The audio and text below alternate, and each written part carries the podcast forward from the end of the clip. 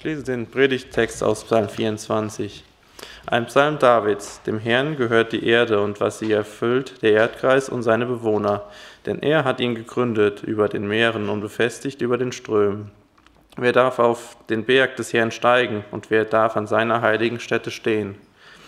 Wer unschuldige Hände hat und ein reines Herz, wer seine Seele nicht auf Trug richtet und nicht falsch schwört, der wird Segen empfangen von dem Herrn und Gerechtigkeit von dem Gott seines Heils.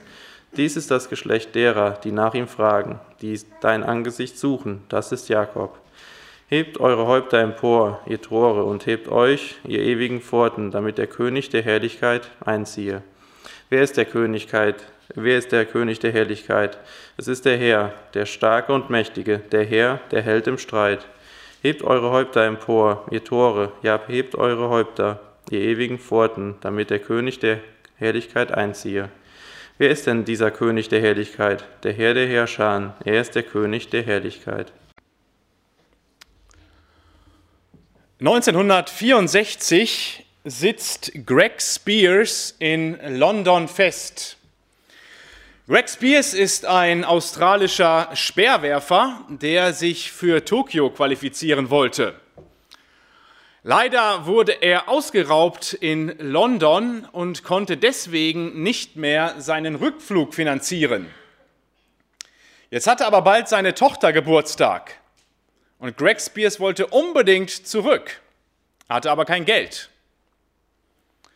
Was macht er? Er hat eine Idee. Er fragt einen Freund und dieser Freund, der bastelt mit ihm eine Kiste, die 1,50 Meter hoch ist, aus Holz, 75 Zentimeter mal 95 Zentimeter breit. Dort werden Riemen reingebaut. Vorne und hinten kann man auf und zu machen. Und mit dieser Kiste möchte er im Frachtraum nach Australien fliegen. Er erfindet eine Adresse, klebt sie da drauf und sein Freund verschickt ihn in dieser Kiste nach Australien.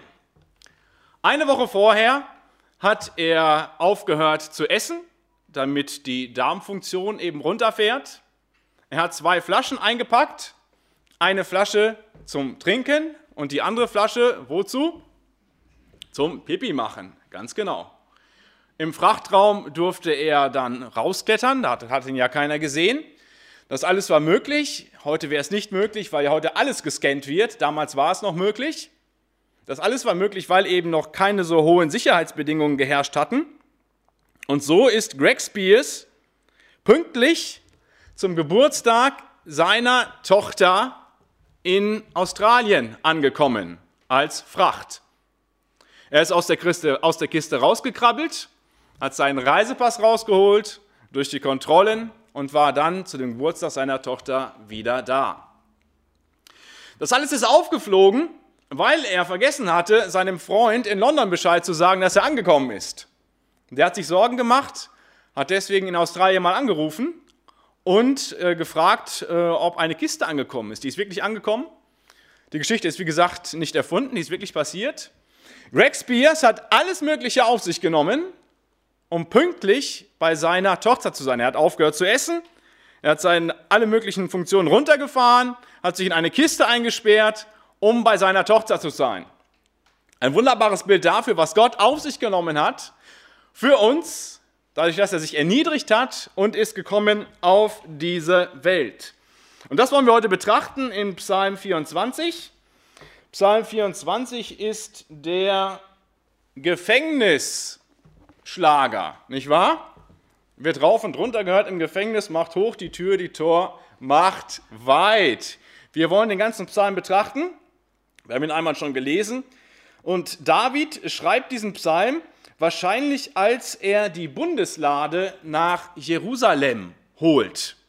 Also als die Bundeslade nach Jerusalem geholt werden soll, David hat Jerusalem schon eingenommen und die Bundeslade war immer noch im Hause, ähm, im Hause des Obed-Edoms und dort will er jetzt die Bundeslade wegholen. Und er fängt ganz gewaltig an mit einem gewaltigen Vers. Dem Herrn gehört die Erde und alles, was sie erfüllt die Welt und alle ihre Bewohner. Was heißt das praktisch? Dem Herrn gehört die Erde und alles, was sie erfüllt, die Welt und alle ihre Bewohner. Punkt 1. Gott ist König und regiert in seiner Allmacht und Souveränität. Und das ist ganz wichtig zu wissen für mein Leben. Gott ist König und regiert in seiner Allmacht und Souveränität. Nebukadnezar, der damalige mächtigste Mann auf Erden, musste bekennen, nachdem er sieben Jahre zum Tier geworden ist, in Daniel 4, Vers 31 und 32, dass nur einer wirklich Gott ist. Und er sagt, ich pries und ehrte den, der ewig lebt, dessen Gewalt ewig ist und dessen Reich für und für wert, gegen den alle, die auf Erden wohnen, für nichts zu rechnen sind. Er macht, wie er es will, mit dem Herr des Himmels und mit denen, die auf Erden wohnen. Und niemand kann seiner Hand wehren, noch zu ihm sagen, was machst du? Also jeder Mensch hat Nebukadnezar damals schon erkannt, hat David erkannt, ist komplett in der Hand Gottes. Und Gott macht mit ihm, was er will. Das kann dir gefallen oder nicht.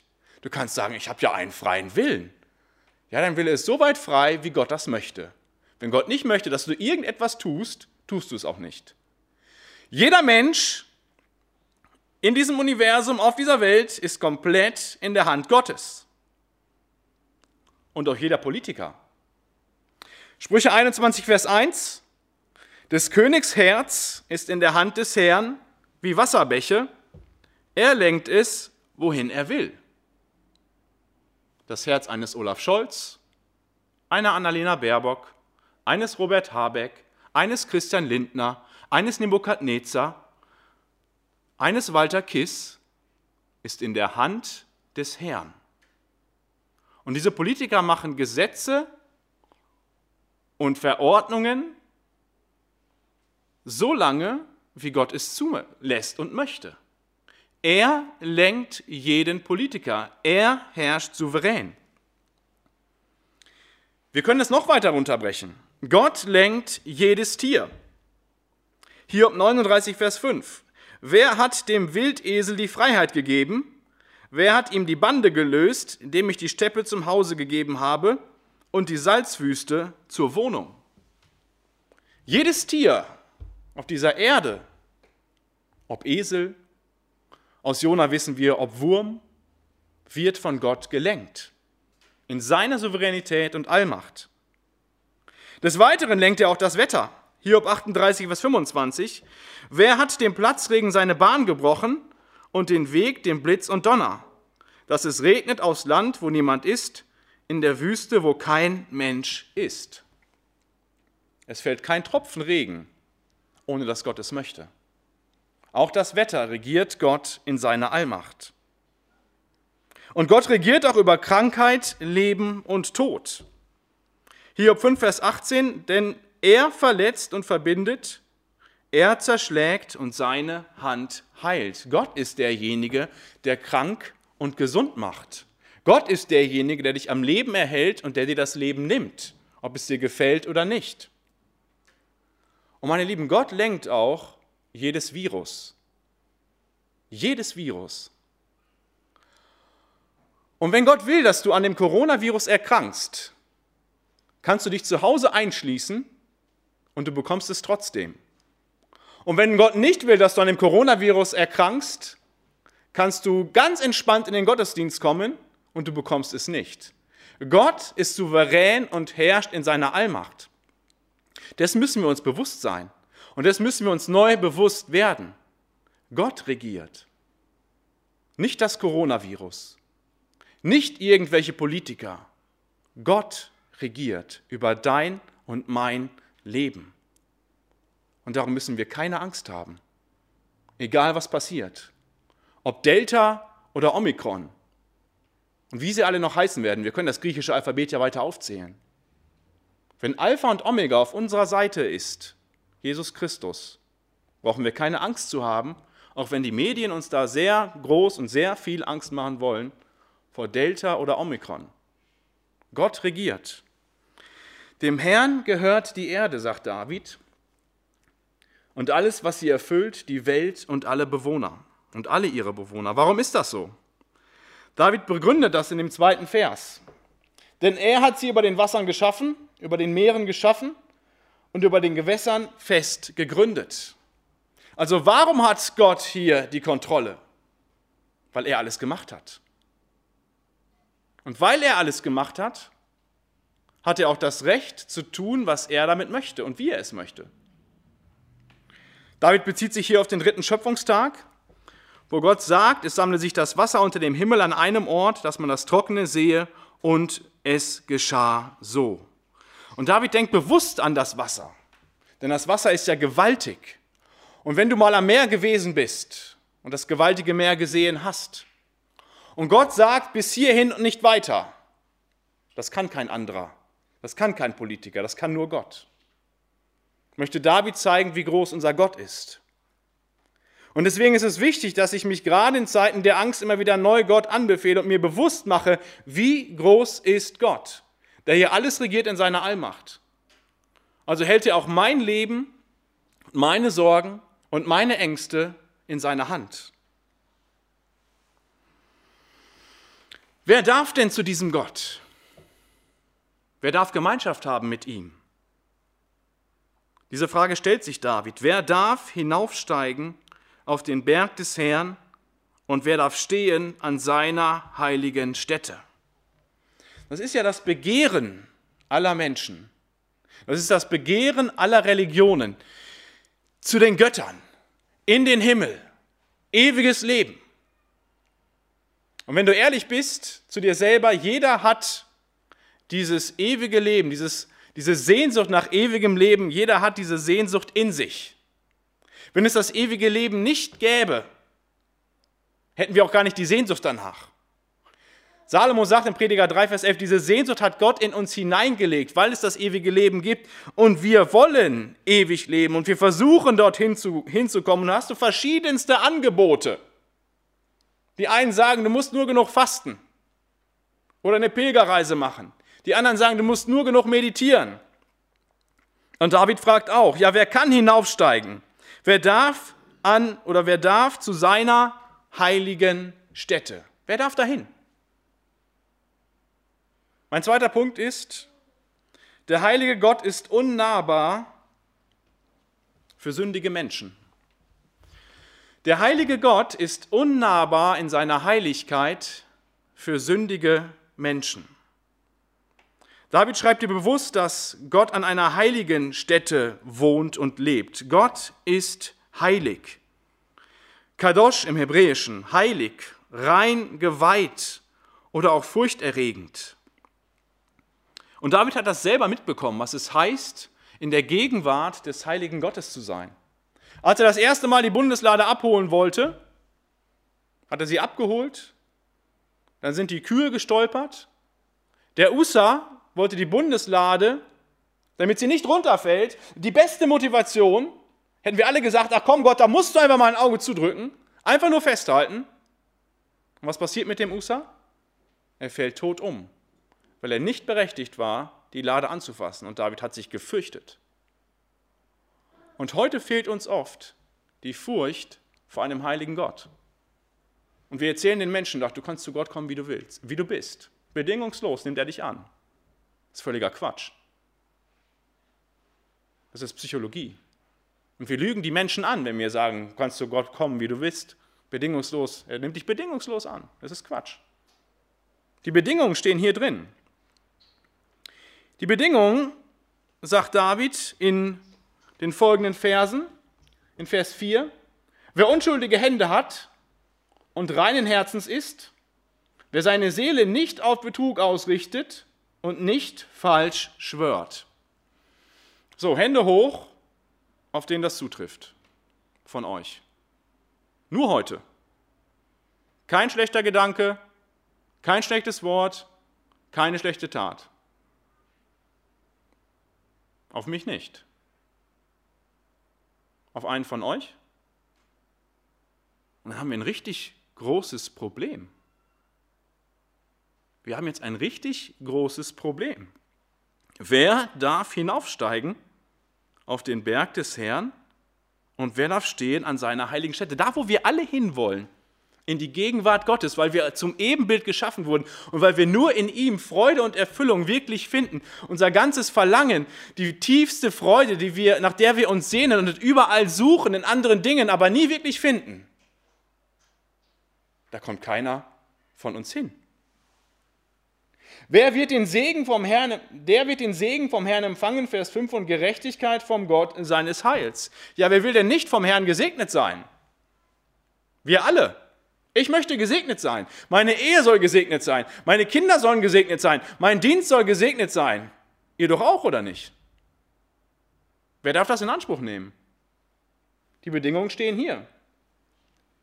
Es gibt dieses, du darfst bedingungslos zu Gott kommen, so wie du bist, nicht in der Bibel. Es geht nicht. Und deswegen haben wir hier ein großes Problem, aber Gott sei Dank löst sich dieses Problem in den nächsten Versen. Der traurige Fakt, keiner kann diese Anforderungen erfüllen. So sagt Eliphas in Hiob 15, Vers 14 bis 16, was ist der Mensch, dass er rein sein sollte und dass der gerecht sein sollte, der vom Weibe geboren ist?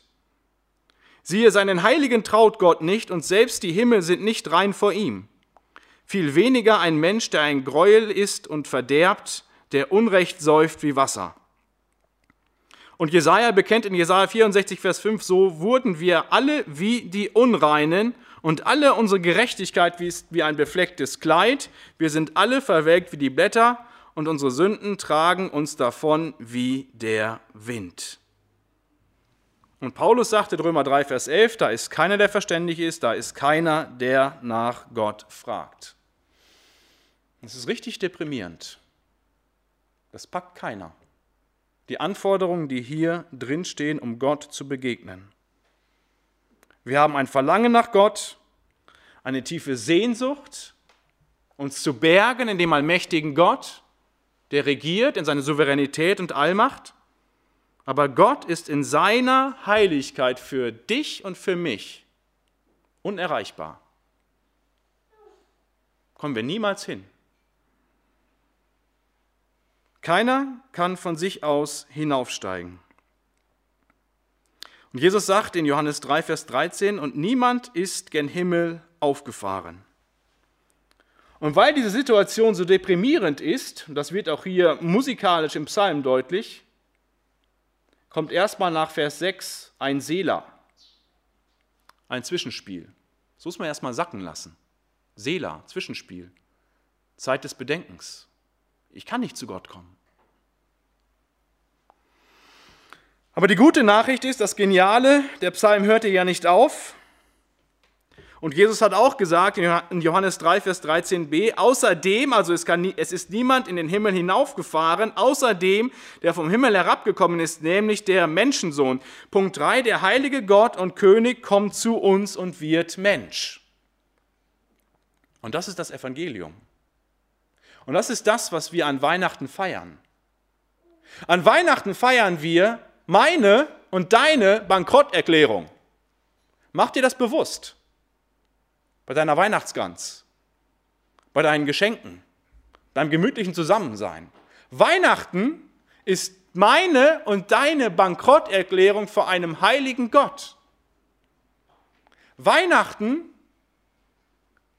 ist dass ich erkenne, ich kann vor dem heiligen Gott nicht bestehen und Gott kommt zu uns, er schickt seinen Sohn, er erniedrigt sich selbst, so wie Greg Spears sein alles runtergefahren hat, sich in diese, in diese Kiste gequetscht hat, um zu, bei, zu seiner Tochter zu kommen, wird Gott Mensch in Jesus Christus. Und es war kein Aufschwung oder ein Aufstieg, es war ein Abstieg. Jesus hatte alles bei seinem Vater. Und er hat sich erniedrigt und ist Mensch geworden. Und deswegen schreibt David in Vers 7, macht die Tore weit und die Türen in der Welt hoch, damit der König der Herrlichkeit einzieht. Ja, was erwarten wir hier? König der Herrlichkeit. Ja, großes Getöse, fette Limousinen, vorher Polizeieskorte, hinten. Damals auch. Wenn der König kommt, wie ist der König gekommen? Wo kam der König?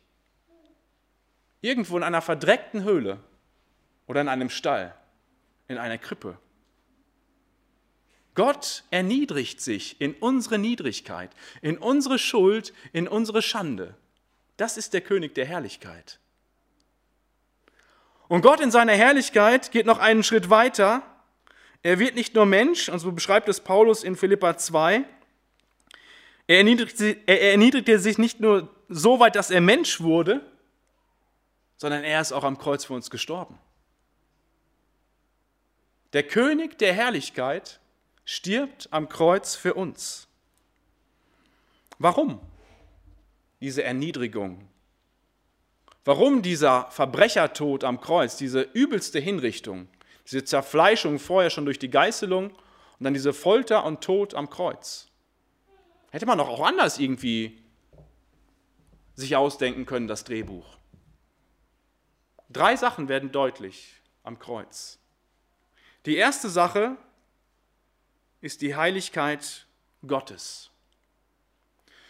Wenn du Jesus am Kreuz siehst, zerschlagen, dann siehst du die Heiligkeit Gottes. Warum? Gott in seiner Perfektion muss den Sünder verurteilen. Gott verabscheut den Sünder. Psalm 5, Vers 7. Er verabscheut den Sünder. Und er hat am Kreuz seinen Sohn verabscheut, weil der für uns zur Sünde geworden ist. Er kann nicht anders in seiner Heiligkeit. Gottes Abscheu gegenüber Sünde und Sündern zeigt sich im Kreuz. Und das Kreuz ist abscheulich. Das schaut sich keiner gerne an. Aber es zeigt uns die Heiligkeit Gottes in seiner Perfektion, dass er den Sünder verabscheuen muss. Zweitens zeigt es uns die Gerechtigkeit. Gott muss den Sünder bestrafen. Und so schreibt Jesaja 53, Vers 10, es gefiel Gott, ihn zu zertreten. Es gefiel ihm, ihn zu zermalmen, ihn kaputt zu machen, weil Gott Sünde und Sünder bestrafen muss. Wir sehen seine Heiligkeit, seine Gerechtigkeit, wie sich sein Zorn entlädt über seinem Sohn und vor allem aber auch seine Gnade. Und das ist das Geniale. Das Kreuz ist der Höhepunkt der Gnade Gottes, weil Jesus das für dich und für mich auf sich genommen hat. Und wenn du Weihnachten feierst, dann bitte immer in Verbindung mit dem Kreuz. Und nicht nur einfach auf ein kleines Kind schauen, denn dieses kleine Kind hat sich erniedrigt und war gehorsam bis zum Tod am Kreuz. Immer das ganze Panorama sehen. Weihnachten ist meine und deine Bankrotterklärung. Weihnachten ist aber auch Gnadenzeit. Weihnachten bedeutet, Gott kommt zu uns in Jesus Christus und stirbt für dich und für mich. Den Tod, den ich eigentlich verdient hätte. Das ist der König der Herrlichkeit, der dort am Kreuz hängt und verreckt. Für mich. Es zeigt uns die ganze Schande meiner Schuld. Und auf der anderen Seite die Heiligkeit Gottes. Es zeigt uns aber auch die Gerechtigkeit Gottes und es zeigt uns auch die Gnade, dass er mich, der ich keine reinen Hände habe, keine reinen Gedanken, trotzdem annimmt, weil sein Sohn für mich bezahlt hat, weil der König der Herrlichkeit gekommen ist. Wer ist der König der Herrlichkeit? Es ist der Herr stark und mächtig, der Herr mächtig im Kampf. Welchen Kampf hat er geführt? Gegen den Teufel, gegen den Tod und gegen die Sünde. Das ist der schwerste Kampf, den man führen muss, den hat er gewonnen. Gegen den Teufel, gegen den Tod und gegen die Sünde. Und er hat den gewonnen, den Kampf. Darin zeigt sich die Herrlichkeit des Königs und seine Stärke. Wie stehst du zu diesem König? Hast du das für dich in Anspruch genommen? Denn wenn du das für dich nicht in Anspruch genommen hast, hast du ein Problem. Denn Gott hat ein Problem mit dir. Und sein Zorn wird sich entladen über dir. Du siehst Gottes Zorn am Kreuz. Das ist noch gar nichts gegenüber dem, was dir dann passiert, wenn du in der Gottferne bleibst. Denn David macht deutlich, und deswegen schreibt er es zweimal, dieser König kommt wieder. Nicht als Baby, sondern als wirklicher Herrscher. Und in dieser Zwischenzeit leben wir ja. Und wenn wir im Advent sind, dann machen wir die vierte Kerze an und freuen uns, dass Jesus kommt, nicht als Baby, sondern als Herrscher und als Weltrichter. Und deswegen muss ich wissen, wo stehe ich? Du musst wissen, wo stehst du?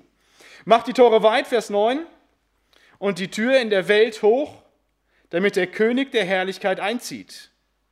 Wer ist der König der Herrlichkeit? Es ist der Herr Zebaoth. Er ist der König der Herrlichkeit. Wie stehst du zu diesem König der Herrlichkeit? Und ist er dein König? Und wenn er dein König ist, dann ist er auch dein Herr. Und das Geniale ist, wenn er dein Herr ist, wenn er für dich gestorben und auferstanden ist, dann sind deine sündigen Taten getilgt. Das heißt, du bist gerecht vor Gott. Und du darfst zu diesem heiligen Gott. Du darfst Gemeinschaft mit ihm haben, so wie David es beschreibt in Vers 5. Der wird Segen vom Herrn empfangen und Gerechtigkeit vom Gott seines Heils. Also dann bist du gesegnet und Gottes Gerechtigkeit ist auf dich, ist auf dich übergegangen. Das ist das Geschlecht, das nach ihm fragt, Vers 6, das sein Angesicht sucht, den Gott Jakobs. Das heißt, du gehörst zu seiner Familiengemeinschaft. Du bist gerecht geworden, Gott ist nicht mehr zornig auf dich. Und du hast ein heiliges Verlangen nach der Gemeinschaft mit diesem König.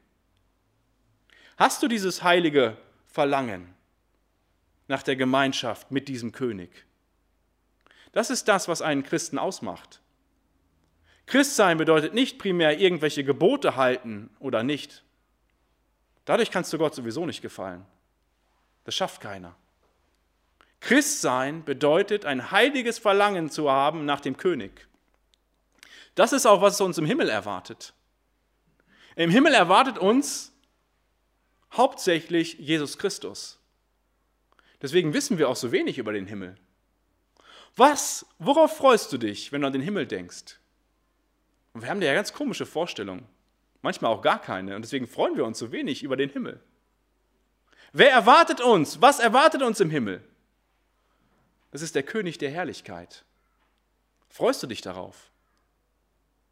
Auf den König der Herrlichkeit? Wenn nicht, dann bist du vielleicht noch gar nicht sein Kind. Dann solltest du das ändern. Und wenn du sein Kind bist, dann frag dich, was aus deinem Leben ausgeräumt werden muss oder wo du die Prioritäten anders setzen musst, dass du dich auf den König freust. Denn ich verstehe die Bibel so, dass Jesus inzwischen in jedem Moment wieder kommen kann. Und deswegen ist es wichtig, so wie David sagt, mach die Tore weit und die Türen in der Welt hoch, damit der König der Herrlichkeit einzieht. Bist du bereit für den König? Amen. Ich bete.